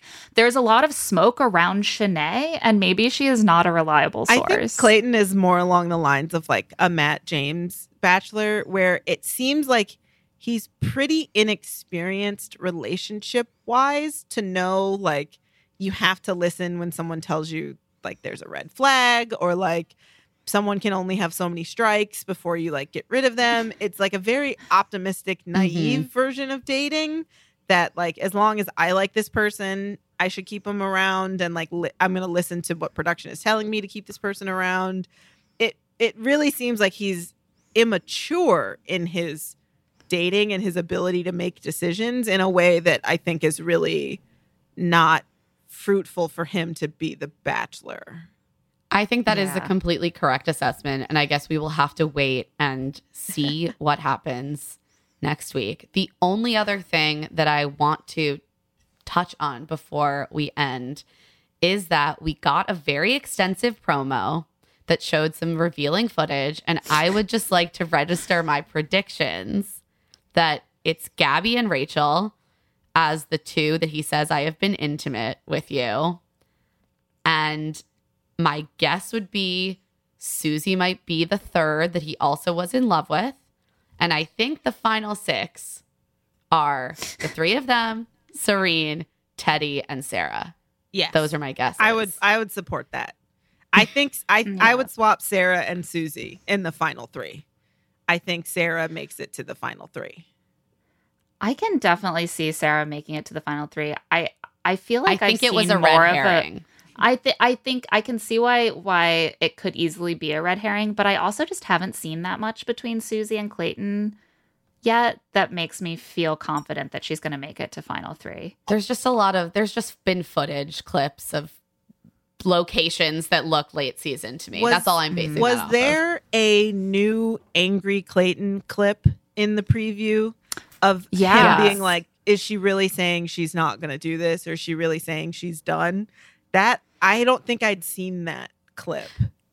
He, there was more in this Yeah. one. There was more of him. Like this was the first time that I was like, "Oh, it sounds like someone dumps him after fantasy suites or does something that effectively ends their relationship, like reveals something that will effectively end their relationship at fantasy suites." And that is why he like goes into this emotional tailspin and handles the rose ceremony the way he does, or at least that's what they're laying out. And Yeah. they they try to cut it so that it looks like he's confronting Gabby But I don't but I don't it think does that- seem like Gabby is at the rose ceremony, so I don't think it's her. Yeah. They also again, Clayton is really in love with this narrative that you can be in love with multiple people and he he says it a couple other times in the episode of like wow everyone is so great i could see how you could fall in love with multiple people like he really wants this to happen for He's him he's committed. He's committed, like and he's going to see it through. Ali. It's such a bachelor trope that he's just like embraced. He's like, oh, I guess you go on this journey and then you fall in with multiple people. How cool.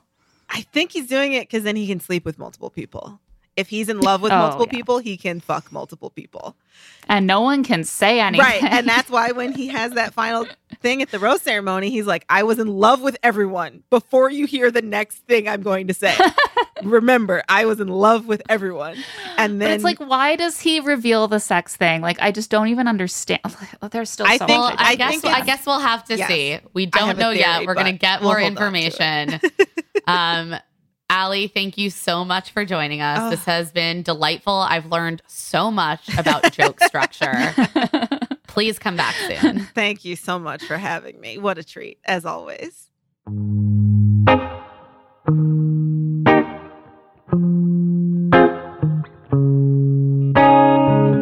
And now it's time for Love to See It, Hate to See It. Let's start with Love to See It. I'm just going to give everyone a heads up. We didn't have that many things we loved to see in this episode.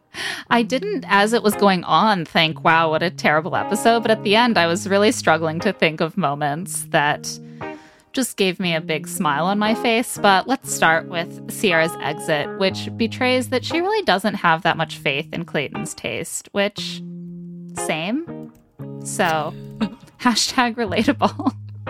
Hashtag very relatable. The other thing we loved to see was Gabby speaking really openly and positively about therapy and the way that it has helped her heal and grow. And also, of course, speaking really compassionately about the challenges of having to draw boundaries with a parent who couldn't give her what she needed. So we um, are grateful to her for for speaking about this and and giving those of us watching that that gift because it was generous. And now it's time for Hate to See It already, so soon. Let's get into it. uh, we're really bringing back the repeated idea that someone is or is not, quote, wifey material, which is such a vintage bachelor concept that is making a huge resurgence in this season. Um, And I hate it. yeah, I don't love it. Like, I think that it is such a proxy for just saying this woman is mean and unpleasant to be around, um, to frame it in terms of who is worthy of being chosen to be a wife. It just sort of speaks to this weird idea that you need to hold certain qualities or even that being chosen as a wife is some great achievement and sign off on your character. And here's the thing anyone can get married to a dude. No, it is it is a prize that is won through chastity and virtue, as as we all learn from reading the 18th century novel Clarissa. Uh, ageism rearing its ugly head. So many jokes about Mara being a 70 year old cougar. Honestly, the first joke I do think was pretty funny because it was just a well executed joke, but then it was just like, Mara, she's old and she's a cougar, and Mara's 32. Like, I'm just exhausted. Come the fuck on. I'm tired. Just stop. Another thing we hated to see is that Shanae is still here. Like, yes, in some capacity, she is playing this well. It's interesting to a little bit to watch her really lean into that caricature, but she's not a particularly fun villain. We've seen all of her moves. We get it. We get the shtick.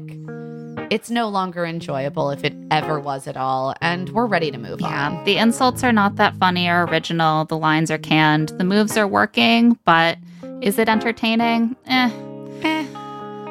Finally, this just made me sort of sad. Marlena feeling like she keeps performing the best on these group dates, but never getting recognized. Uh, it's it's a pitfall on this show um, to feel like performing well at the group date activity is going to get you attention, but it it also is just must be so demoralizing to keep thinking that you're standing out and getting recognized and yet inex- inexplicably getting passed over for those ultimate accolades. And it does seem to also fit into a pattern where it is typically the blonde women getting the roses and it is Marlena like showcasing her excellence as a black woman and and not getting that and it's just sort of a bummer. She seems so so great in a lot of ways and shows a lot of emotional intelligence in how she handles things in the house and she never really gets the spotlight. It is true. And now it's time for our tailgate energy rating out of 10 Bud Lights. This episode was somewhat middling, I'd say. We're going to give it like 4 or 4.5. We did have some competitive roasting. We did have Clayton pumping up a few of the women, you know, telling them that they really crushed it. but no sports here. Minimal NFL vibes. Yeah, unless you count unless you count the presence of Jesse Palmer on a group date. Which is why we got to a 4.5. that extra 0.5 is just Jesse Palmer. It's just Jesse Palmer's presence. yeah, it didn't have the strongest NFL vibes out of the dates we uh, out of the episodes we've had this season and so we're going to keep that right below a 5 out of 10 Bud Lights.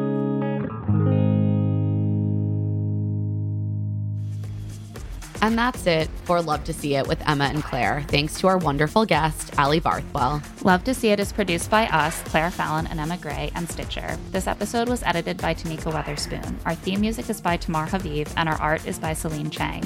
Josephine Martirana is our executive producer.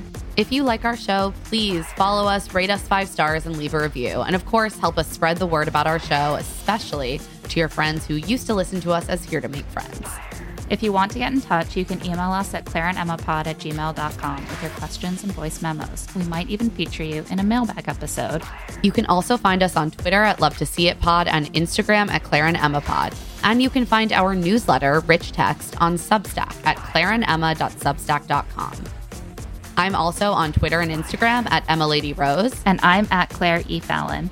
We'll be back next week to recap the next stage of Clayton's journey, including what finally happens on that epic two on one.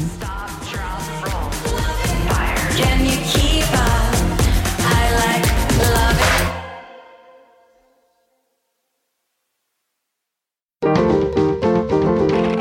it. Stitcher.